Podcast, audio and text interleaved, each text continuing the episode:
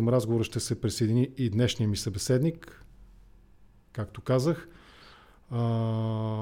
политолог по образование и юрист по образование Лидия Даскалова. Но преди да я добавя, искам все пак да дам препратка към днешния епизод на всички вие, на всички вас по-скоро, които гледате контракоментар в YouTube, в Facebook, прощавайте. Ето ви препратка към YouTube. Току-що я публикувах в, видео, в коментар под видеото в Facebook. Ако искате, преместете се там. Предпочитам платформата за видеосподеляне YouTube по ред причини. Най-малкото защото, най-малкото защото не е имало до сега сериозни проблеми. Лидия вече ме чака на линия. Ето я и не. Сега ще я добавя към а, разговора. Здравей, добър вечер. Добър вечер. Надявам се да се чувам. Чуваме се нормално. Можеш, да, леко в твое ляво да минеш, за да не те реже по някакъв начин кадра. Да, това е. А, имаше така един-два пъти, нали, докато се свържем, не беше съвсем стабилна връзката. Чу горе-долу уводните ми думи. Искам и с теб да говорим наистина за вътрешно-политическата обстановка, това, което се случи в България през цялата тази година, три пъти подред парламентарни избори. Много партии претърпяха развитие, някои в положителна, други в отрицателна посока. Казвам партии като нарицателно, не толкова като коректен термин, просто защото формацията на Кирил Петков и Асен Василев все още не е партия. Нито пък Демократична България е партия, тя е коалиция, той и БСП са коалиция, и ГЕРБ са коалиция, така че партия е един обобщаващ термин, както поредицата от разговори с твои колеги, също аз ги определям като разговори с политолози, въпреки че включително и ти не винаги професията политолог или позицията или това, че влизате в разговора като обявени от мен като политолози, не съответства 100% на вашето образование, да го кажем така. Та, от общото да започнем. Първо, благодаря ти, че прие поканата ми за този разговор, разбира се, и добър вечер. Добър вечер аз благодаря за поканата. Да започнем от общо. Три пъти подред избори в тази година. А, ако говорим наистина за промените, които претърпяха, особено тези партии, които в медиите не съвсем точно и не съвсем прецизно бяха наричани първо партии на протеста, после партии на промяната, какво би обобщила като основна тенденция в тяхното присъствие през тези натоварени политически месеци на цялата на практика 2021 година? Ами на първо място тези три избора бяха така шок, може би, за всички. А, беше абсолютен прецедент и а, по-интересното е, че въпреки, че ние бяхме нон-стоп на избори, това сякаш не успя да мотивира хората да гласуват, а напротив. Те се измориха, а, спряха да вярват на политическото говорене, което беше нон-стоп, в, буквално във всяка медия ни заливаше само с темата избори, избори, избори. Що се касае до партиите, не съм сигурна, че те ам, претърпяха някаква, кой знае каква а, реформация в своето говорене и поведение. Преди време аз така прогнозирах, че ще има някакви медийни престрелки, т.е. когато не става дебата на база политически идеи, ще се премине в престрелки по а, ниво компромати, очерняне, пускане на фалшиви новини и така нататък. В общи линии на тези три избора се нагледахме на всичко, което можехме да се нагледаме. Най-доброто. Best of. Да, някои партии смекчиха тона, като че ли може би усетиха, че това е печелившото. Явно това се харесва на обществото, тъй като ние видяхме, че новата политическа сила, всъщност първата политическа сила в момента, спечели така голям кредит на доверие, тъй като те влязоха усмихнати, позитивни, с ведри обещания. Нямаше едно такова говорене за това как България е на последно място по всички критерии, нали, някакви клишета, които ние сме си ги чували и ние си ги знаем. А, но може би хората просто искаха да чуят нещо различно. Добре, хубаво, последни сме, а, много параграфи, но какво следва от нататък? И може би това е нещо, което се търсеше и на мен ми направи впечатление, че думата промяна отдавна се е изчерпала от смисъл. Тоест, тя много лесно се продава преди избори. Преди избори всеки говори за промяна. И когато дойдат избори, хората не виждат нещо различно, просто виждат още от същото. И това е нещо, което се усети като нюанс и мисля, че повлия на и спрямо вота, защото хората просто не видяха смисъл да отидат да гласуват. А, партии никнаха като гъби, политически лидери никнаха като гъби и по едно време очевидно те се обезвериха. Аз лично винаги съм, а, без значение дали съм откривала в лицето на политическите партии някоя, която да изразява моите а, принципни позиции или моите политически възгледи, никога не съм спирала да гласувам и се надявам всеки човек, без значение колко е изморен или колко е отекчен от политическата обстановка, да го прави. но е хубаво наистина да се замислим за какво гласуваме. И това, което ни се предлагаше, не съм сигурна докъде бяха политики. По-скоро беше една престрелка, нали? Вижте ги те какво предлагат. А пък ние, ние сме други, ние сме промяната. Добре, но е време по-скоро да почне да се говори по същество за, за конкретни политики, които ще се изпълняват. Така че това, това бяха белязани тези избори, според мен. Монотонно нали, повтаряне на едно и също, малко, нов, малко нови идеи и най-важното, което предстои, аз искрено се надявам, е темите, които бяха повдигнати на този граждански протест, най-вече те да не бъдат забравени. Защото аз много обичам да казвам, че а, народа без значение какви ни оприличават българите, че не сме достатъчно активни, компетентни и така нататък, аз мисля, че това не е така. Мисля, че хората все повече успяват да усетят кога са подмамени, кога доверието, което те са дали не е оправдано. И ние видяхме това и в, след... в последните избори всъщност. Така Айде, че... А... Да, да, да. да. Довърши си мисълта, какво видяхме в последните избори? А, това, което видяхме в последните избори е точно пример. Защото народа гласува много сериозно обществено доверие на една нова политическа формация. Визирам тази на Слави Трифонов, които обещаха веднъж. А ти имаш пред предпоследните, през uh, юли, през август, юли, кога беше? А, лятото. Предпоследните, да, да забравих да, кои да. подред. А, беше им гласувано доверие веднъж, втори път и трети път стиг. И това не се случва само с има такъв народ. А, това се беше случило назад във времето с а, политическа партия Воля, с а, партията на Бареков и с още такива примери. Тоест, а, политическите лидери трябва да знаят, че това доверие никога не е безусловно. Да, можеш да подведеш хората веднъж, но предадеш ли ги, това си има последствия. Да, има една хубава, не знам дали е максима, но фраза, хубава фраза за това, че можеш да лъжеш някого постоянно, можеш да излъжеш всички един път, но не можеш да лъжеш всички постоянно. Нали? Това е лойката. Добре, това, което казваш, е, със сигурност ме ме връща към предишни епизоди, например с един мой събеседник, редовен Пешо Якимов или Пешо Стачката. С него обсъждахме наскоро темата за този ядосания вод, нека го кажем така. Не точно протестен, наистина буквално ядосания вод. Много ни дразнат едни, ядосваме им сме, ядосани сме им, сърдим им се, мразим ги и гласуваме срещу тях. Това прави връзка със сигурност, можем да направим връзка със сигурност и към търсенето на поредния месия. Ти спомена нали Трифонов, аз ще добавя Петков и Василев, по-рано ще добавя Царя, междувременно и други партии, включително и ГЕП, се заиграваха с темата за младите в политиката или новите лица в политиката. Как да ги обединим? Как ти би ги обединила тези две неща? Ядосания вод, недоволния вод, не точно протестния, защото протестния не е задължително нали, да е буквално такъв нали, furious, да е буквално много нервен, много гневен, нали, много ядосан, сърдит вод и търсенето на месиите. Това са две отделни теми, но обедини ги първо, после ще го поговорим в следващия ми въпрос, нали ще бъде свързан с месианството в политиката. А, първо за Пеш Стачката, той е познато име, тъй като той е първият председател на студентски съвет на Софийски. Това няма как да, да. не го отбележа, така че е така, е познато да. име за мен. А, сега, ядосания вод, според мен е най-опасният вод. А, аргумента ми за това е следния за мен лично е притеснително как един такъв огромен процент от обществено доверие просто се прелива, като в, нали, от един съд в друг съд. Това за мен е изключително притеснително, защото а, ние сякаш години наред като общество не сме се откъснали от този, не знам как да го нарека, синдрома на месията или каквото и както и да го наречем. Това е нещо, което за мен е проблем. И да, нон-стоп се повтаря а, клишето как ние не трябва да гласуваме за личност, но ние продължаваме да гласуваме за личности. И това е, а, поне, поне за мен е проблем и аз винаги съм се опитвала, когато избирам а, на кого да дам своя кредит на доверие, да видя а, не личност, а да видя екипност, да видя хора, които също са обединени от една кауза. Защото когато ти имаш един човек, един лидер, а, неговото присъствие не е постоянно. И въпросът е, когато този лидер си тръгне, какво остава зад него? Има ли приемственост? Има ли а, някаква общност, която споделя ни и същи идеи? За мен лично да. това е проблем.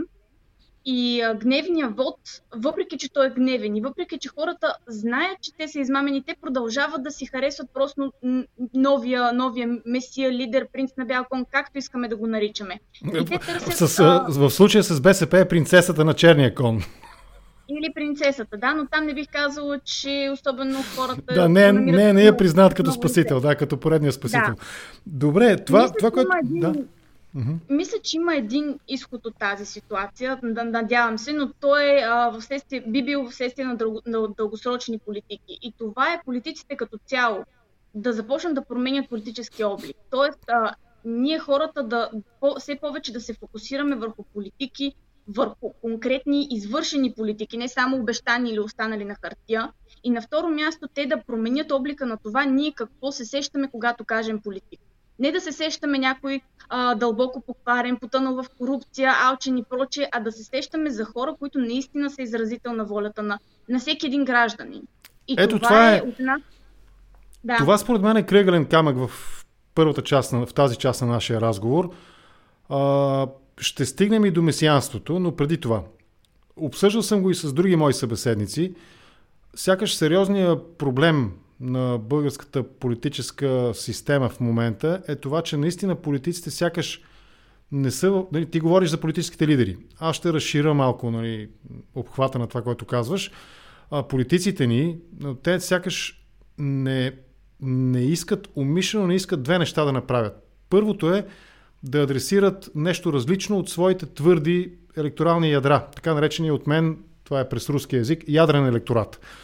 А, първо. И второ, освен, че не търсят как да разширят, да отворят ветрилото, а и да включат тези, които по правило не гласуват, габарите, така наречените габарини, които ходят за гъба, или екскурзиантите, нали, габарите и екскурзиантите.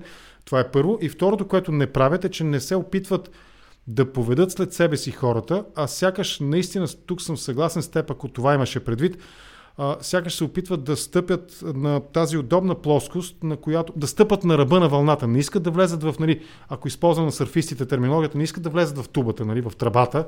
Нали, там, нали, знаеш, това е най- най- тежката част, нали, вълната да не те захлупи и да се плъзгаш вътре по тази тръба, която се образува. Те не искат тази рискова игра, те искат на върха на вълната, защото така най-далече ще стигнат, нали, най-далече ще ги отнесе а, кинетичната енергия нали, на морската кинетична енергия. Та, това са двата казуса, двата сериозни проблема. Първо, не търсят широка подкрепа, а защо не я търсят? Защото не се опитват наистина да говорят на хората и да ги увлекат след себе си, а предпочитат сякаш да се водят по настроенията. И да речем, антиваксърската тема на Костадин Костадинов и неговото възраждане е ярък пример. Това така ли е? Коментирай го, моля те. Абсолютно е така. А, за мен конкретно говоря за възраждане, до някъде ще има хора, които може би няма да се съгласят, но за мен кредита на доверие, който им беше гласуван, до голяма степен беше точно заради антиваксърското им поведение. Да. Защото а, те винаги си държаха един определен процент, но този процент така избоя а, в момента, в който те бяха остро и категорично против а, задължителната вакцинация. Зеления сертификат, да. Зеления сертификат, сертификат и така нататък. Това е едно м- не знам, на мен ми се струва малко като атака в малко по-лъскава обвивка, ако мога така да го кажа. Тези партии разчитат точно на това и ти много правилно го отбелязва, защото а, сам, само по себе си аз не мисля, че има партия, която да успее да мобилизира абсолютно всички хора. Тоест, има си някакви нюанси, в които едни хора вярват, други не. И те просто са напипали тази ниша, която им е донесла а, съответния процент но не знам дали това е нещо трайно, защото а, те следва да си, поред мен те го осъзнават и те следва да си зададат въпроса а, живот и здраве, като премине цялата тази ситуация с COVID, от тук нататък те на какво ще разчитат. Защото, примерно, сега хората са ги подкрепили точно заради яростната им позиция а, спрямо зеления сертификат и проче, но след това те трябва нещо друго да предложат. Да. И това радикално говорене винаги ще намери отражение. Не мисля, че даже това е синдром за България. Във всяка една държава си има една групичка от обществото, която иска точно такива антисистемни играчи, които да са против статуквото, които да са против политиците, които да са нали, против цялата тази система. И те винаги ще намерят своето, как да кажа, своята подкрепа в обществото. Въпросът е те след това какво могат да предложат. Нали? А, да. Така че радикалното говорене и заиграването с страховете на хората е нещо, което аз никога не съм одобрявала, защото това е точно заиграване с страховете на хората, поне в моите очи е така. И, и въпросът е ти след това, когато, си, когато ти е гласувано това доверие, какво ще предложиш. А между другото, Костадин Костадинов а, направи заявка и за, а, така, и за трайно ставане в парламента и направи заявка, че напротив, те първа неговия, неговия вод, извинявам се, неговия процент ще расте от тук нататък. Да. И немалко медии споделиха, че неговата парламентарна реч се отличавала от всички останали, въпреки че беше сравнително умерена в сравнение с това, което очаквахме. Аз а, мисля, че в неговата реч той много съзнателно се обърна към българите в чужбина към българските диаспори по различни места на свет, в различни точки на света. А, нека да стигнем до конкретиката след малко, след един-два въпроса. Първо, разбира се, не мога да не прочета какво пише Пешо Стачката, Пешо Якимов. Той казва, Асене, показвам го на екрана, да благодариш от мое име на гостенката ти за комплимента. Хубаво е да чуеш, че в СЕУ те помнят, даже и да не те познават. Това е коментар от Пешо Стачката, който ни гледа в момента. Пешо, здравей! Добър вечер, приятелю. Продължаваме нататък. Това, което казваш, също ме навежда на, един, на мисълта за един друг въпрос, този, който преди малко прескочих, връщаш ме по този начин, за месианството и популизма. Можем ли да сложим знак за равенство между тези два подхода? Очакването на българите, тези гневните, ядосаните. Вчера говорих нали, с Коля Методиев, например, стана дума за разочарованието и за усещането за кризисност и за което пък поражда в политическия смисъл, поражда и едно желание към експерименти, да експериментираме с поредния спасител. Аз така бих довършил мисълта на господин Методиев, не знам дали той би се съгласил с мен, но аз така бих продължил. И това е и моят въпрос. Ако изходим от точно това, за което говорим, неодобрението, което поражда гняв, оттам самите политици, нали, пък, особено в последните две кампании, можем да откроим последните три дори, можем да откроим именно тази заигравка, да я видим, нали, да я подчертаем дебело тази заигравка с усещането за криза, всяването на страх, броенето на трупове всеки ден по телевизорите. Не, че това не е истина, но това беше сякаш основен мотив на повечето участници в политическия разговор. И усещането за месианство, търсенето на поредния месия, който пък появили се, той заговаря именно на базата на тези страхове, подхранва това разочарование и засилва гнева. Продължим мисълта в тази посока. Не бих казала, че са съвсем еквивалентни нещата. Имат, okay. имат много сходно и най-вече сходното е, че по принцип е, един от синдромите на месиите, така, които имат определен живот в, в определен, определена трайност, да речем, в политическия живот, обикновено залитат по популизъм. Защото това е модерното, това се котира, ясно е. А, обаче в, назад във времето м- се е случвало да има заиграване с, а, с страховете на хората, както вече отбелязахме, някакви популистски а, вълни, незадължително на база а, гласуването спрямо един човек. Ще посоча един пример, може и да не е много удачен, но сега ми изникна, когато беше така беженската вълна. Да. Тогава, ако, а, нали, ако помним, а, ВМРО получиха много сериозен процент на доверие главно заради политиката им, главно заради не политиката, изгубих си думата, заради тяхното становище спрямо бежанците. Mm-hmm. Тогава е, по-скоро да, идеята не беше да бъде нали, издигнат или Каракачанов или някой от а, другите така, лидери на ВМРО като, като личност, като човек, а по-скоро беше а, цялостна политика на партията. Така че не задължително едното е свързано с другото, но обикновенно а, популист, популистското говорене се наблюдава много често в, тези, в този тип месии. А, така че не знам как друг, по друг начин да довърша. Обикновено има общо, но не е задължително то да присъства. Самия популизъм, аз не винаги бих казала, че то е нещо напълно негативно и отрицателно. Понякога ти може да си популист, обаче да, как да кажа, да промотираш едни добри идеи. Да, те може да са а, могат да бъдат а, нестандартни, могат да, бъдат, могат да, се, а, да се наблюдават а, като, като приемствени само от една част от обществото, но те не е задължително да бъдат нещо негативно, за да можеш ти да а, активираш само един вод, който е вод на омразата, на гнева и на така нататък. Така че не е задължително е нещо лошо. Въпросът е този популизъм как се използва и за какво се използва. Проблемът в българската политическа реалност е, че много често популизма се използва винаги с нещо негативно, за да може да активизира гневния вод, който при нас е просто перманентен и той от години съществува. Това е според мен най-вече проблема с популизма и затова ние като кажем популизъм го свързваме с нещо толкова отрицателно. Добре. А, ако с... да поговорим малко за кампаниите. Тези три кампании парламентарни. Моята лична оценка, субективна, абсолютно никого не задължавам да се съгласи с мен, но моята лична оценка беше, че а, опозицията срещу модела Пеевски риторично трансформиран в модела Борисов. Нали, за мен те са тъждествени, става дума за едно и също нещо. Без Борисов късния и средния, нали, ранния Певски го дължим на други фактори, но с междинния и късния Певски ние го дължим 99.9% на Борисов. КТБ балона се надул по времето на Борисов. Империята на Певски, включително и медията, медийната се разрасна при Борисов. Тоест, за мен моделът Борисов е де-факто моделът Певски, а оттам, ако щеше и моделът ДПС в българската политика и економика. Това е моята лична оценка.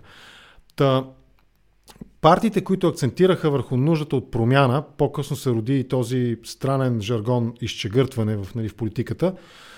Идеята за изчегъртването за мен лично беше базирана на стъпваше така основните и много се отклонявам, но както примерно в а, м-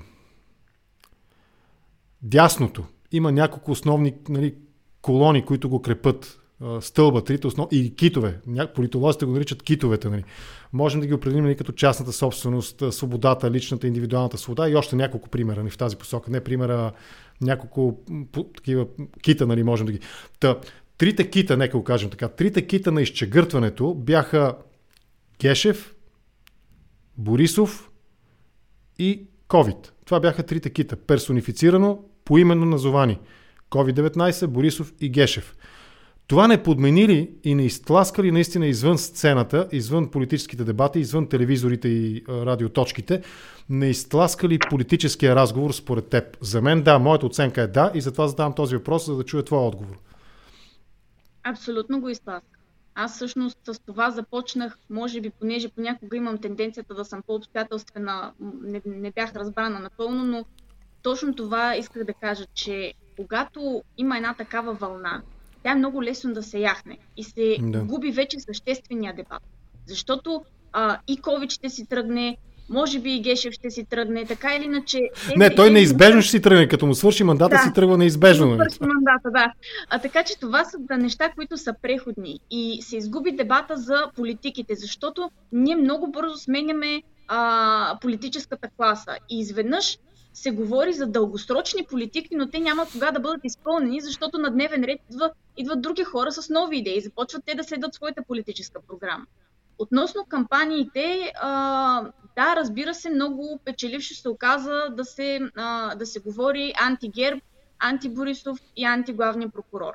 Сега, в, в това няма нищо лошо по принцип. Защото а, ние сами започнахме да говорим за модела ГЕРБ. Тоест този модел толкова а, втръсна на хората, сякаш, че той а, спряха да говорят за политическа партия ГЕРБ или за не знам си какво те говореха за модела ГЕРБ, в което се включваше и Борисов и Гешев също.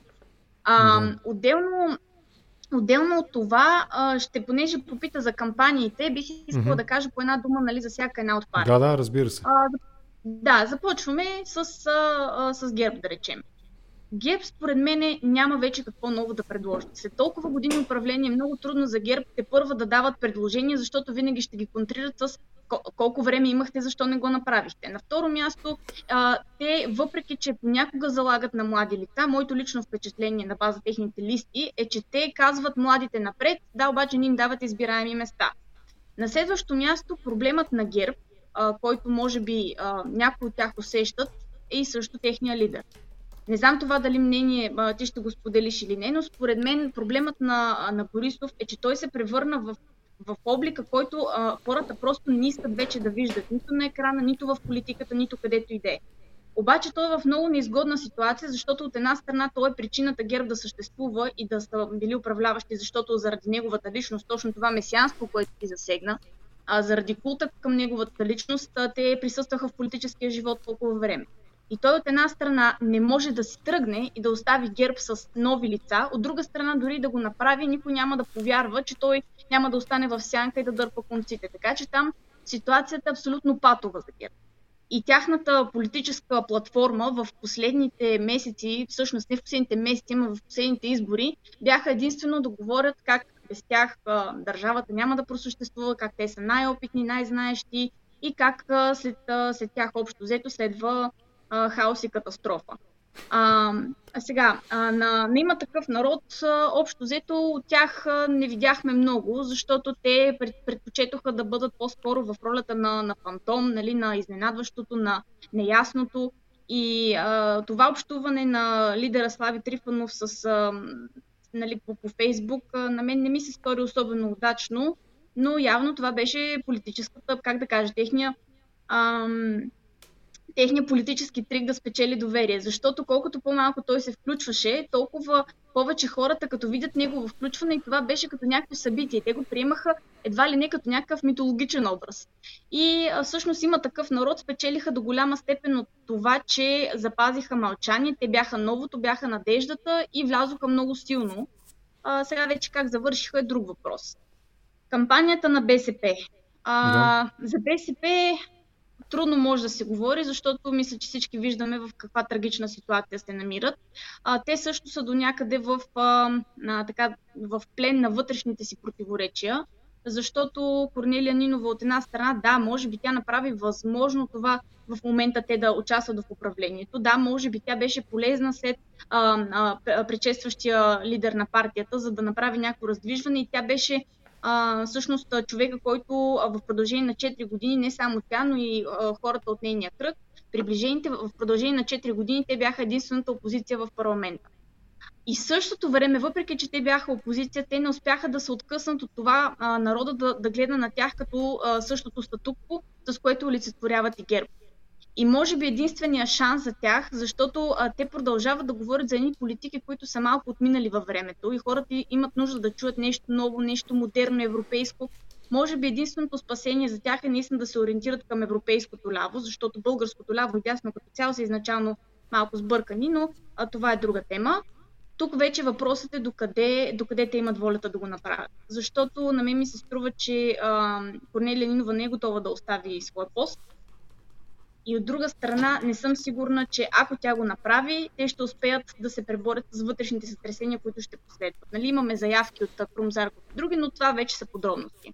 Да. А, кампанията на Демократична България. Демократична България бяха а, всъщност групата, която най-много заговори за съдебна реформа, поне по мое впечатление. Интересно е, че в последствие темата за съдебна реформа сякаш просто изведнъж всички започнаха да говорят за съдебна реформа, което отново не е зле но основният фокус а, беше съдебната реформа, беше Гешев, а, голям удар направиха с ходенето на Росенец, което беше впрочем популистски ход, а, но в случая се оказа печеливш. Нали? Това е във връзка с което казах, че не винаги популизма е нещо лошо.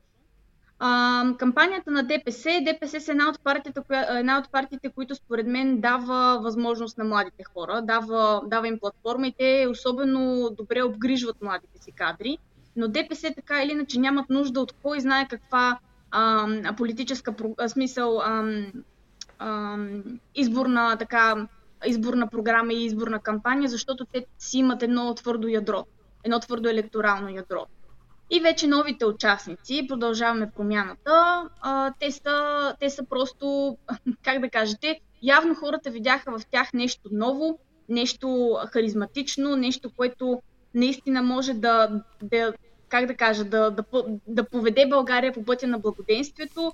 А, моето лично мнение е, че те също използваха до някъде, м- до някъде така популистски изказвания, идеи, но явно това е нещо, което се харесва на хората, защото те в нито един момент не си позволиха да бъдат негативни. В нито един момент.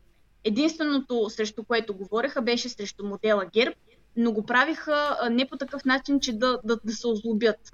Просто бяха някакви нови лица, явно това се хареса на хората и те видяха в тях, може би новите има такъв народ, които не успяха пък да а, приемат шанса, който им беше даден. И по една дума за, а, за формацията на Майя Манолова, това за мен беше най-странният политически субект, тъй като аз до последно не разбрах те какви идеи имат.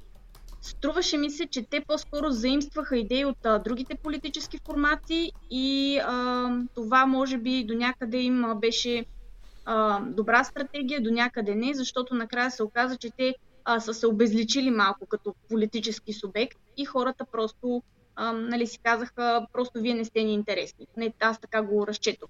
Защото те говореха и за съдебна реформа, и за Гешев, изведнъж започнаха да да говоря за зеления сертификат. Малко бяха като една маса, която се нагласеше според обществените настроения, което понякога е добре, но не е до такава степен, че ти изобщо да загубиш политическа идентичност. Така че това беше кампанията според мен. Имаше престрелки, но, но нищо ново, нищо, което не сме чували. И мисля, че тази тенденция би могла да се промени единствено когато без значение кой е в управлението, започнат, в смисъл политическите лидери и субекти започнат да гледат на политиката не като професия, а като на призвание. И, и те имат шанс да го докажат. Наистина има шанс да го докажат и аз се надявам това най-накрая да се случи. Добре, а, няколко неща нахвърля, аз си ги записвах общо взето повечето. Айде да се върнем в началото на твоето изложение, нали, кратко на така, оценъчно на кампанията. За лидерските партии Борисов и ГЕРБ. Нали, така, изказа някои изречения в тази посока. Със сигурност това не е единствения пример. Аз бих откроил, нали, примерно ДСБ по времето на Костов и след Костов. И наистина ДСБ след Костов далеч не е онова остро, дясно а, политическо явление, което е непримиримо по базисни оценъчни характеристики на дясното.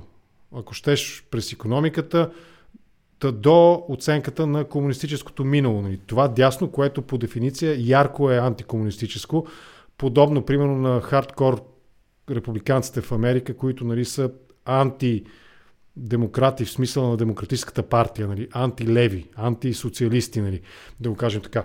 А, но доколко изобщо е коректно да се говори в политиката за нелидерска партия? Това малко на мен ми е дървено желязо и какво беше там другото, нали, суха вода и така нататък. Защо? Сега, нали, дори пак някои биха сигурно дали за пример Америка, където далеч няма такава ярка партийна структура, каквато можем да видим на континента, нали? Но дори и там, ето, ясно е. Републиканците имаха един лидер, който спечели доста добре спечели нали, изборите през 16-та година, говоря за Тръмп. След това имаше нали, противопоставяне, наделя другия, но дори там имаш лидерско противостояне между двамата. Отчитам разликата в политическата система у нас и в Штатите, но дори у нас лидерът, лидерът е този, който, примерно, Германия може би е по-близко до нас. Там от самото начало се знае кой ще бъде кандидата за канцлер. Ето, нали, вчера на ден имаше една много приятна за гледане процедура по прощаване с отиващия си канцлер, канцлерката Меркел. Тоест, лидерът е този, който води партията, който най-настойчиво и най-последователно изразява основните политики, които партията ще прокарва и които ще защитава в съответния законодателен орган и в управлението. Доколко изобщо е коректно да говорим и не влизаме ли по този начин в онази риторика, която е антипартийна по принцип. Имахме и такъв кандидат, една дама, Кирилова или как се казваше, да не избъркам името, нали, тя, тя даже предложи 10 годишна забрана на партиите. Възможно е да има непартийна, не лидерска партия и възможно е в политиката да има не лидерско, как да го кажа, не лидерска, не, да се реализира не лидерски политиката. Аз трудно си го представям това нещо. Особено в сегашната информационна, извинявай, особено в сегашната информационна среда, в която всеки един, буквално, който е по-речевит, по-образован, повече, с повече знания и с по-комбинативен ум, може да се утвърди като някакъв формален или неформален лидер, ползвайки альтернативни информационни канали, като социалната мрежа, примерно. Трябва за да се обоснова, единствено мога да ти а, дам така пример. Добре, разбира се. Естествено, че лидерската партия, да, няма как да има партия без лидери, нали? Тя няма как да е една просто движеща се спонтанна маса. Да, някаква да морфна, да, някакъв, някакво нали, тесто. Това е, това е като, имаше, имаше Барбарония едно време анимационно филмче. Нали, променят да. се формата според нуждата. Нали. А, това, е, това е абсурд, няма как да го мислим. Това, което аз по-скоро визирах, е, че добре, ти ще имаш лидер на чел. Въпросът е кой стои също в тази партия като експерт, като хора, които ще извършват работа, защото лидера а, той е начал на партията, но за мен поне е важно аз да видя кой друг е там. Тоест, а, лидера не може да е човека, който да е, а, как да кажа, човека за всичко. Само той да взима решенията и така нататък. В крайна сметка, трябва да има един колектив. И по това, понеже ти каза, има лидерска партия. Когато хората гласуват, да речем, за ДПС, те дали гласуват за Карадая или гласуват за ДПС. И същото ли е, когато примерно хората отидоха и гласуваха за продължаваме промяната, те гласуваха за продължаваме промяната, които даже не се знаеше на онзи етап кои са експертите, или гласуваха за Кирил Петков, който сам по себе си събра достатъчно а, голям кредит на доверие. Тоест, това е, това е нюанса, който аз исках да откроя, че от една страна ти имаш партия с лидер, но ти имаш а, електорат, който гласува за партията. А от другата страна имаш хора, които гласуват за личността на първо място и след това за партията. И мисля, че ГЕРБ имаше точно този синдром. А, всъщност, гласуваше се главно за Бойко Борисов, а пък оттам нататък нали, нямаше значение. И естествено, че лидерството в една партия е важно. Въпросът е лидера да не иземва абсолютно всяка една функция на експертите, които са вътре. Защото няма как да има човек, който да разбира от всичко. И едно от, един от параграфите, по които Гер бяха критикувани, е, че въпреки, че имаше министри, те не се, усещах, не се усещаше сякаш те имат една а, поне малко автономия по техните ресори, защото те вземаха определени решения, след което излиза Борисов и казва, не, няма да е така, иначе ще. Да. А, поне отменеше, това бяха... грубо казано, отменеше парламентарни решения Борисов. Нали? Факт, фактически наистина ги караше да прегласуват вече взети решения и така нататък. Да. Това имах предвид, че, че просто лидерството трябва да е там, но то не трябва да изяжда самата партия. Не трябва да, да, да, да се налага над експертизата на нейния състав. Защото ако това се случи, примерно какво ще се случи, когато го няма Борисов? Да си зададем чисто хипотетично този въпрос за бъдеще. Аз мисля, че. Ми аз така... си представям, че негов евентуален а, заместник, наследник по-скоро е или Томислав, а, Томислав Дончев, или а, Даниел Митов. Тя ги виждам като потенциални така, продължители на, и за, заместни, за, наследници на Борисов на лидерския пост. Възможно е. Възможно е да са те, но дали тогава ще имат същия резултат? Това е всъщност проблема на партията, която твърде много издига а, нейния лидер на челните редици. Защото хората в момента, в който спрат да виждат този човек, отпред който се е превърнал в хиперразпознаваем, в единствения разпознаваем даже понякога за определена партия, в момента, в който него го няма, с партията е свършено. И това е нещо, което според мен е вредно за българския политически живот. Може би и... знаеш ли какъв е модела за оцеляване на ГЕРБ? Аз си представям, че модела за оцеляване на ГЕРБ е много сходен с модела, през който а, премина ДПС. Те имат почетен председател в Росенец. ГЕРБ е възможно да възпроизведат този модел, разсъждавайки сега върху думите ти, напълно възможно ми изглежда и логично, да възпроизведат модела, само че не в Росенеца, в Банкя. И всички ще ходят нали, при почетния председател, да му целуват ръка, да му носят икони нали, по празниците, и да играят с него карти, да му подаряват часовници при всеки спечелен а, изборен процес. И това е и, и всъщност лидерът, който ще наследи Борисов, нали, дали ще е Дончев, дали ще е Даниел Митов, дали ще е трети, не знам, може да има и трети, може да е Десислава Танасова, защо не?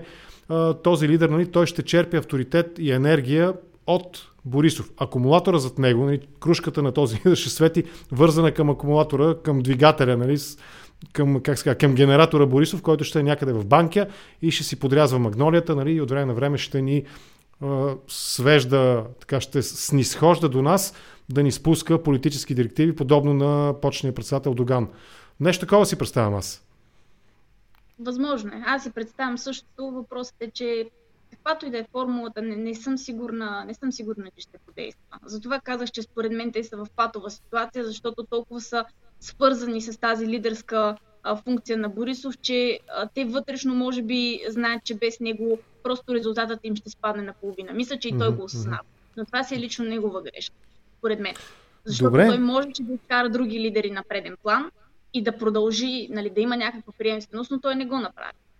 Така че да, поправят ме, че в момента Доган е в зимния сарай в Бистрица. Така е, да, сигурно е там в момента и там нали, предстои да видим поредните сбирки на елита на ДПС.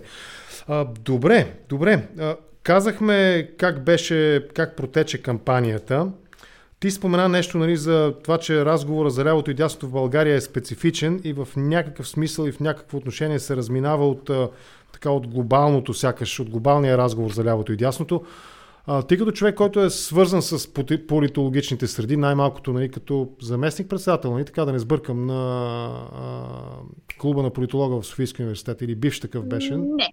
Член. Просто си член, да, просто си член, да. С друг, с друг говорих, не е важно. Просто член, но това е разпознаваемо в България формално така сдружение на студенти политолози, така че а, в този смисъл лявото и дясното в България, дори ако щеше през призмата на протеклите три предизборни парламентарни кампании през тази година, наистина ли няма почва изобщо и този разговор няма отношение към действителността у нас или пък обратното. Резултатите и това, че все още не е ясно дали няма да сме в някаква аналогична ситуация на предишните два парламента по отношение на, така, на почти пълната парламентарна безисходица. Именно защото го няма този разговор за лявото и дясното, у нас нещата са на такова диридже. По-скоро бих заложила на това, че не трябва толкова да пада фокуса върху разговора за ляво и дясно. Okay. А, не мисля, че хората толкова вече гласуват а, изцяло а, за леви политики, а, извинявам се, изцяло за леви партии, изцяло за десни партии. Хората искат да видят политики и то политики, които да бъдат изпълнявани.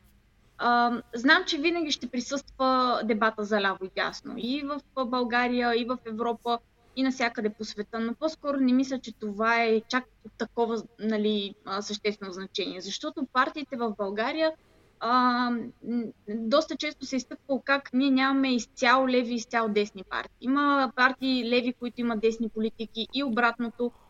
Не мисля, че чак това е от такова значение. Поне аз а, никога не съм се вкарвала в дебата да, да дискутирам толкова дали една партия е напълно лява или напълно дясна. То е ясно, че не можеш да бъдеш винаги праволинеен. И не можеш да, бъд, да имаш само леви или само десни политики. Защото в конкретната политическа обстановка понякога различни, различни политики са, са важни и, и различни политики са правил. И не може да се вкараме в коловоза само защото една партия е лява и в а, обективната реалност да имаме нужда по-скоро от дясна политика някъде, тя да извършва само такъв тип, а, как да кажа, да взема само такъв тип политически решения. Добре, така, че, добре, да. Дебата за ляво и дясно, не знам, аз по-скоро го избягвам, ако трябва да бъда честна. Добре, окей. А, Надявам се, че... Не, по-скоро сигурно ще се върнем още един два пъти до края на разговора към тази тема, пряко или косвено, но а, преди това за... Исках да те попитам като юрист. Формулирам в момента въпроса. Аз имам усещането, така моето разбиране е, че разговорът за съдебната реформа е по-скоро административен. Къде е границата? Наскоро, наскоро, преди много години разговарях с Иван Костов по един мой проект, с който заедно, по който заедно работихме с комитата Константин Павлов, в момента кмет на район Лозенец в София. И аз там го питах, тогава беше вече актуална темата с КТБ, и аз го питах нещо за банките и той каза, ние политиците стигаме до прага на банките, но не влизаме в тях. Според мен той така се опита да избяга отговора а, нали, конкретно, конкретиката по отговора на въпроса нали, за ролята на а, държавната власт при раздуването на балона КТБ. А, Цацаров го нарече, я нарече банка под стъклен похлопак, другия наричаха банка на мафията и така нататък. Касечка на политиците, нали, на партиите, партийна касечка и така нататък. Все термини, които сме чували към КТБ. И сега моят въпрос към теб като юрист. Човек завършил право, учил и завършил право.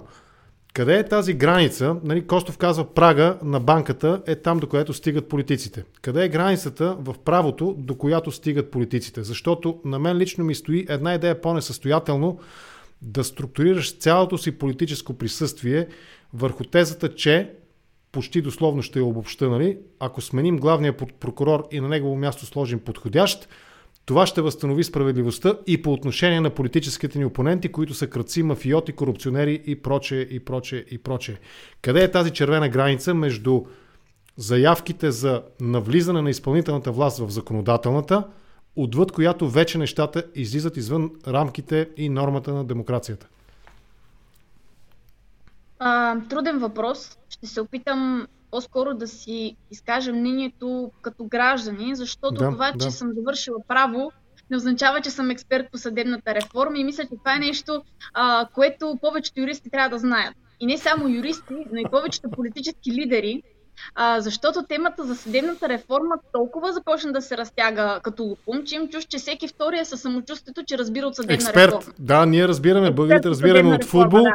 от политика, напоследък от Германия и още повече разбираме от Штатите и Русия и Китай напоследък също. Така че ние сме да. поливалентни нали, в това отношение. Но сега твоята гражданска позиция да чуем. Да, значи съдебната реформа е нещо, което заедно с COVID и с оставката на Геш Медицина. Беше, беше да. А, даже включително всеки, който говори за съдебна реформа, когато се попита, добре, каква съдебна реформа, те казват две неща.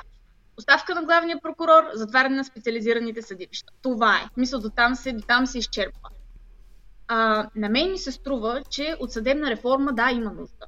Но тя не може да, а, но тя не може да е плод на някакви краткосрочни политики, просто защото няма да е ефективна, няма да е трайна и мисля, че може да донесе много по-сериозни катастрофи, отколкото а, ако бъде а, ако бъде една последователна, как да кажа, последователно отстоявана и теза и а, постоянно отстоявана политика, върху която трябва да се работи. Сега, има някои неща, които биха могли да се направят като съдебна реформа. Mm-hmm. А, казвам биха могли, защото аз лично, пак повтарям, аз не съм експерт по тази тема и затова не мога да кажа верни ли са или не. Да. Например, аз също споделям мнението, че мандата на главния прокурор е твърде дълъг. Може той да бъде намален, т.е. да не са чак толкова години, може да бъдат и 5 години. Нали? Не, не виждам какво, какво пречи. На следващо място споделяше се мнението да бъде или редуцирана политическата квота във Висшия съдебен съвет, или а, да речем квотата, която е избрана от парламента, да, да не бъде с действащи политици. Да. На следващо място се говореше за КП Компи. Да се раздели на, две, а, на, на два отделни органа, как да бъде избиран, дали да му се дадат разследващи функции или не, не знам. На следващото място в съдебната реформа задължително присъства промяна на закона за съдебната власт, промяна на НПК, и промяна, може би, в Конституцията. А, да. Също така имаше, така, битуваха предложения за председателите на ВКС и ВАС. А, да се предлагат те да бъдат избирани от а, общите събрания на а, съдиите и на двете съдилища. Така че те са много, много, много мерки. Въпросът е, че според мен дебата, който трябва да, а, а, да се прави, трябва да е изцяло от експерти. Тоест, не всеки да се упражнява а, нали, как да бъде политик, като се заиграва с темата за съдебна реформа. Наистина хора, които разбират и хора, които като предложат нещо, могат да кажат то до какво ще доведе. А, имаше някаква идея, например, м- главният прокурор да бъде освобождаван, мисля, че с някакво мнозинство 3 5 парламент, от народните В парламента, да. Да, от да. парламента. Процедура, Сега, грубо обаче... казано и, как да го кажа, популярно казано, процедура по импичмент на главния прокурор. Процедура по импичмент, да. Впрочем, наскоро имаше, не знам, не, не успях да прочита задълбочено по темата, но някъде мернах, че всъщност има така призив или препоръка към България от Комитета на министри на съвета на Европа да се намали по, някъде, по някакъв начин тази свръх, свръх, как да кажа, свръх, компетент, свръх власт на главния прокурор. Да не бъде човека, който да не може да бъде докоснат. Да, пак, а, разговорно, беше... пак разговорно тази идея беше описана като да му се намали малко стола, че му е много голям стола на главния прокурор. Да, аз не успях да се сетя за такова сравнение, но в общи линии, в общи линии нещо, нещо от сорта. А сега идеята да бъде освобождаван от, от народните представители от една страна може би има логика, но от друга страна няма как да не си зададем въпроса тогава за какво разделение на властите говорим. Нали? За какво разделение бихме могли да говорим, ако законодателната власт ако има необходимото мнозинство, може да отстрани главния прокурор в случай, че той изведнъж стане неудобен. В случай, че той, например, започне а, да, да разследва хора, които са именно в тази власт. Mm-hmm. Така че а, аз наистина не мога да кажа експертно мнение как, как, каква трябва да бъде тази реформа. Моето лично усещане е, че има нужда от такава, но предпочитам експертите да го кажат. И предпочитам експертите да са тези, които да кажат, когато а, кажем А, какво Б ще последва, а не просто да е някакъв да, хаотичен да. диалог и всеки да казва, хайде съдебна реформа. Въпросът е каква и най-важното, ако правим една реформа, тя винаги трябва да е за да се реформира по такъв начин, че тази структура да се подобри, а не просто да експериментираме. Добре, добре. А, може би да затворим темата парламентарната и няколко думи в края на нашия разговор да обсъдим, с няколко думи да обсъдим и президентската кампания. Там какво според теб се случи? Ако приемем, че имаше първоначално различни от крайните резултати очаквания, а именно мнозина очакваха, примерно Лозан Панов да е трети. Той пък се оказа последен в челната петица, дори Костадин Костадинов го изпревари. А, кои бяха след това? Бяха, нали, преди него бяха естествено Радев, след това беше Герджиков, подкрепен от ГЕРБ, след това беше Карадая трети. Нали, така беше, да не сбъркам. А, Костадин Костадинов и последен беше Лозан Панов. В нея имаше ли политика? В кампанията им предвид а, слабо засегната. На първо място, според мен, тези избори бяха с предизвестен край. А, изходът беше ясен от самото, мисля, не от самото начало, но може би от поне една година.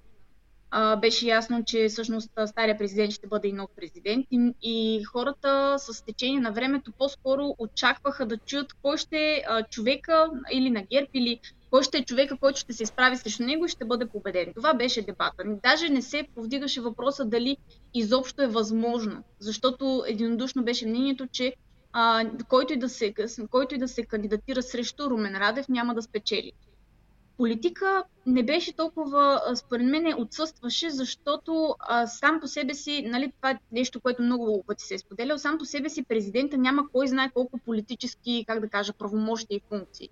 Те са, те са тясно ограничени от, от, Конституцията. Въпросът е, че ние в последната година а, станахме свидетели на една фигура на президента, която а, за първи път хората разбраха не просто, хората възприеха не просто като формална фигура там, а като човек, който освен всичко друго е способен и да консолидира така една много-много сериозна обществена маса.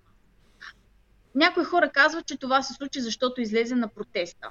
И впрочем, на протеста много често се казваше, че това е протест на президента, че това е протест на а, отровното трио, че това е протест. А, искам, нали, ако мога и тук да кажа, протеста беше граждански. Протеста не беше ничи и опитите този протест нон-стоп да бъде приписван или пришиван към а, един или друг, а, мисля, че до последно се оказаха неуспешни. А, сега, как се разви политическата, извинявам се, предизборната кампания? Да. На първо време, според мен, за всички беше изненада кандидатурата на професор Герджиков. Тя беше изненада, а, тъй като по никакъв начин това име даже не беше а, не присъстваше в възможните, с които се спекулираше. Нали, ние чухме едни имена, но в последствие се оказа нещо тотално различно. Май Борисов май пак не излъга. Той не каза ли, че кандидата им ще бъде умен, начетен, с очила, ще ги маха, ще ги слага. Аз тогава си помислих за момент, че ще е някой от позна, така, познатите лица от ГЕРБ, които носят очила. Герджиков мисля, че не носи очила. Нали? Правилно съм забелязал, не, така не съм се вглеждал в този детайл от неговата външност. Та да. Борисов май не излъга пак, нали, казвайки, че кандидата ще бъде с очила и ще бъде интелигентен и така нататък. Та прекъснахте, но кажи, продължи за Герджиков. Там имам също един интересен ами... въпрос, като студент. Какво мислиш, но да си довършиш мисълта първо. Добре. А, точно това, а, да, Борисов не, не му се случва за, за първи път, нали, да казва. Как ти де? А, идеята е, че това, ако нали, а, трябва да говорим от позицията на хора, които наблюдаваха и нали, трябва да, да следим само дебата, а навсякъде се тиражираше, че всъщност Герджиков не е кандидатурата на ГЕРБ, т.е. че той е независим кандидат, под, подкрепен от ГЕРБ. На мен ми се струва, че хората до последно не повярваха на това. А, може, би, може би професор Герджиков наистина вярваше в това, което говореше. Наистина той до последно говореше за, за обединение, но колкото и прекрасни да бяха неговите послания, в момента в който а, политическа партия ГЕРБ застана зад неговата кандидатура, те просто спряха да бъдат чувани. А, сега не знам, а, не знам какво бих могла да кажа за, за кампанията на Румен Радев, защото той така или иначе се радваше на много, на много сериозна обществена подкрепа. Аз бих казал Тоест, едно изречение. Кампанията на Радев започна през 2016 година, когато го избраха за първия мандат. Въз... Да, да, бихме могли да го кажем, но така или иначе той, той до последното, според мен, той нямаше даже нужда от кампания. А, да, чисто формално и двамата кандидати, които отидаха на балотаж, посещаваха определени градове, водиха кампанията, но като че ли посланията бяха ние същи, те нямаха особено значение. Включително професор Геджиков навсякъде там имаше една паралелна кампания, впрочем. От една страна Гер го пришиваха като свой кандидат и те го представяха като свой кандидат, а от другата той... страна да. А, от другата страна, професора навсякъде, където отиваше, казваше, не, аз съм граждански кандидат, аз съм независим кандидат, издигнат съм от инициативен комитет. Според мен, а, ГЕРБ направиха а, някакъв опит, поне аз така го разчетох, защото неговата, името за неговата кандидатура изтече преди той самия да е обявил, което беше много интересно. И според мен а, ГЕРБ просто имаха своя златен шанс да измие свой облик с фигурата на, а, на професор Герджип. А, за съжаление, каквото и да казваше той, нямаше как някой да му повярва от тук нататък. Просто защото до неговото име присъстваше името на ГЕРБ. Неговите идеи до последно те не бяха, не бяха лоши. Той говореше за обединение, което в последствие всички партии започнаха да говорят за това. Проблемът беше, че той според мен не усети обществения а, пулс достатъчно добре. А, той, както сам каза, той не е политик, нали? Нормално е. а, това, според мен, а, това според мен му изигра лоша шега, че не усети обществения пулс колко антигер беше настроен. Самия факт, че един електорат, който беше силна антигер електорат, направи Продължаваме промяната първа политическа сила, беше сигнал, че обществото е много, много антигерб настроено. А от друга страна, а, Румен Радев, той до последно устояваше позициите, които беше заявил много, много отдавна. Той не промени риториката си в този смисъл. И това явно се хареса на хората, защото много рядко в българската действителност може да се срещне политик, който е толкова последователен години години наред и не изменя, не изменя своята позиция. И може би на привържениците на Румен Радев това се хареса. А така че... Да, той не я променяше основно по отношение на така на продаваемите в българската политическа действителност тези.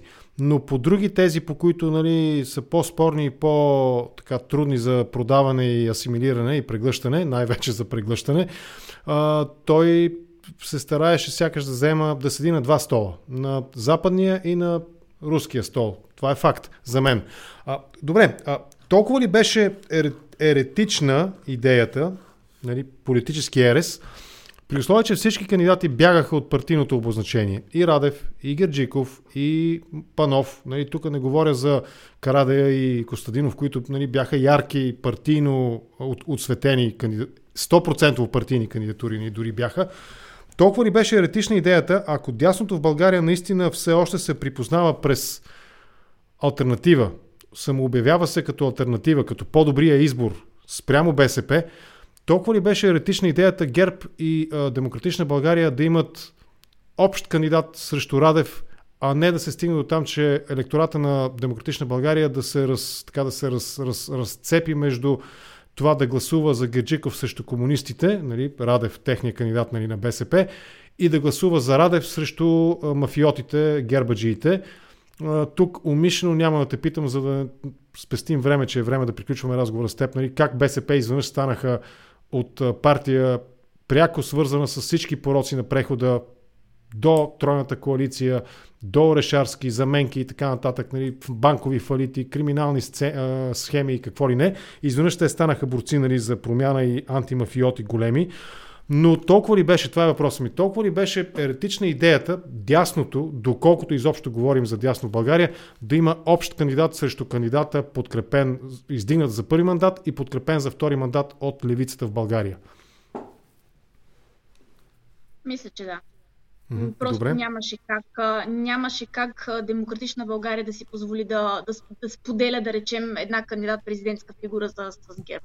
Просто Тоест, това за демократична България политически по-безопасно е да е близо до, ДП, до, до БСП, отколкото да е близо до поне по линията на една трета от своята партийна, своя партиен коалиционен профил, да е по-близо до своята сестра, партия сестра в Европейската народна партия.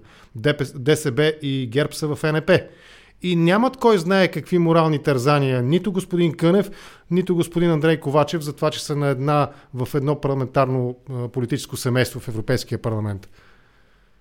Аз мисля, че нито едното, нито другото ще им, как да кажа, ще бъде печелившата позиция. Мисля, че най-печелившата позиция на демократична България е по никакъв начин да не се приближава нито до едните, нито, нито до едното, нито. Добре, окей. Okay. Конкретно да. в България те, те просто са виреят някъде по средата. И всяко пришиване или към ГЕРБ, или към БСП просто ще бъде на първо време всяк, като предателство спрямо техния електорат и на второ място много противоречащо на техните политически принципи. И в този ред на мисли те бяха длъжни да имат свой кандидат. Защото Добре. тогава щеше да е. Ама те на практика начин... нямаха. Те нямаха свой кандидат. Де факто нямаха. Да, това, е, това е друга тема. За това може много да се каже, но надали ще имаме време. В друг епизод. А, Айде в друг епизод в ще друг го обсъдим епизод. и този въпрос. Добре, окей. Okay. Но, още... Да. Да, да, слушам. А, още преди около година някъде споделих, че аз категорично не очаквам Демократична България да нямат собствен кандидат. Просто те бяха длъжни и нямаше как да нямат, защото това ще означава мълчалива подкрепа или за един или за другия, което не могат да се позволят. Добре, да приключим тук. Обещахте наистина, че ще се вместим в някакъв около един час рамката. Има един въпрос към теб и един коментар към мен. Аз ще отговоря с едно изречение на коментара към мен. Калин Калинчев казва, Сене, Не си ли правят всички кампанията по този начин? Аз казах, нали, че Радев де-факто започна своята кампания през 2016, когато беше избран. Много тенденциозно. Ами не, господин Калинчев, не е тенденциозно. Не знам дали всички в България правят така, но със сигурност още един политик направи това по този начин и това беше Майя Манолова, която направи 4 годишна политическа кампания от момента, в който я избраха за омбудсман на Клета Майка България. Това е моят отговор на Калинчев. А сега господин Иван, Иван Иванов те пита теб. Поздрави я от Иван Иванов. Сигурно се познавате, не знам. А, и я попитай, тя възприема ли се като бъдещ политически лидер? Възприемаш ли се като бъдещ политически лидер? Аз избягвам да говоря за себе си, понеже не мисля, че мога да дам особено обективна преценка. Може би някой ден но а, да, иде, всеки млад човек няма търпение да, да, да стане лидер, ако ще е политически лидер. Нали? Всеки млад човек има тенденцията да бъде амбициозен. Според мен е по-важно да сме здраво стъпили на земята и да сме наясно, че ти не можеш просто да бъдеш професия политик. Ти трябва да притежаваш определена експертиза, определен опит, за да може ти наистина да си полезен. Защото политик на Добре. всяка цена Да, да, да, да. ми се струва. Така че в бъдеще, надявам се, надявам се, само това мога да кажа. Аз, без да ти противореча изцяло, но аз съм по-скоро за това да се професионализира политиката в България, за да, именно за да не виждаме при цялата ми симпатия към Кирил Петков, но за да не виждаме подобни явления, при които, ето вчера, примерно с господин Станимиров, доста внимателно, така обширно обсъдихме петте речи на, или колко бяха, седем речи, изключая президентската ни на седемте партии в парламента. Сега наистина ми се иска да приключим и с това повече няма да си отворя устата, след като отговориш. След влизането на България в Европейския съюз и НАТО, струва ми се българската мечта не е толкова жива, не е толкова витална. Кажи няколко изречения за националната ни мечта и за това каква според теб трябва да бъде България на бъдещето. Това е въпрос, който обсъждам с една поредица от събеседници напоследък, може би от почти месец обсъждам с почти всеки събеседник тази тема. Българската национална мечта и България на бъдещето. Каква трябва да бъде според теб? А, България на бъдещето, моята огромна надежда и аз не, не случайно съм избрала, както много млади хора, да останат в България и да се борят с зъби ногти, а, това да бъде държавата, с която да се гордеем. Мисля, че трябва да бъде държавата, която на първо време а, ти дава шанс да се развиваш. Ти дава възможност да се развиваш и не е държавата, която по всякакъв начин от, а, от училището до университета и до а, професионалната реализация да те кара единствено да мислиш как ти случайно би живял по-добре в друга държава в Европа. А, наскоро казах нещо и продължавам да го отстоявам. На мен ми е писнало ние да говорим как другите държави в Европа са едно, обаче понеже сме България, сме друго. Ние сме част, както ти отбеляза, и от европейското семейство, и е крайно време нашите стандарти да се приближат, ако не и да се изравнят и да надминат другите държави в Европа. Мисля, че имаме пълния потенциал заради това, за това, въпреки че сме малка държава. Искам да бъдем държава, в която а, да не се налага да даряваме на коледа за а, едни или определени други за едни или други граждани, които просто се чувстват забравени от тази държава и наистина искам да бъдем държава, в която да има върховенство на правото, в която има качествено здравеопазване. Най-високо в пирамидата аз поставям образованието, защото то е, според мен, наистина в основата на това ние да просперираме като държава и образованието е кауза номер едно за мен. Качествено образование, качествено здравеопазване и наистина някаква справедливост за всеки един човек и възможности за развитие. Това както, е, не мисля, че е толкова мисия невъзможна. Просто си изисква политическа воля. Както пеят Металика, and justice for all справедливо за всички. Добре, да приключим тук. Наистина обещахте да приключим. Останаха няколко въпроса, но ще ги запазя за друг епизод със сигурност. А, мисля, че няма да са неактуални към тази дата. Приятели, разговарях с Лидия Даскалова, завършила право в Софийски университет, а, изучава в момента втора специалност политология и освен това е заместник-председател в Националното представителство на студентските съвети в България. Правилно те представих, нали? Не сбърках? Правилно. Благодаря ти. Благодаря ти много за този Я, разговор. Лидия Даскалова, лека вечер ти пожелавам и до скоро пак ще те поканя за разговор. Благодаря. Лека вечер, беше удоволствие.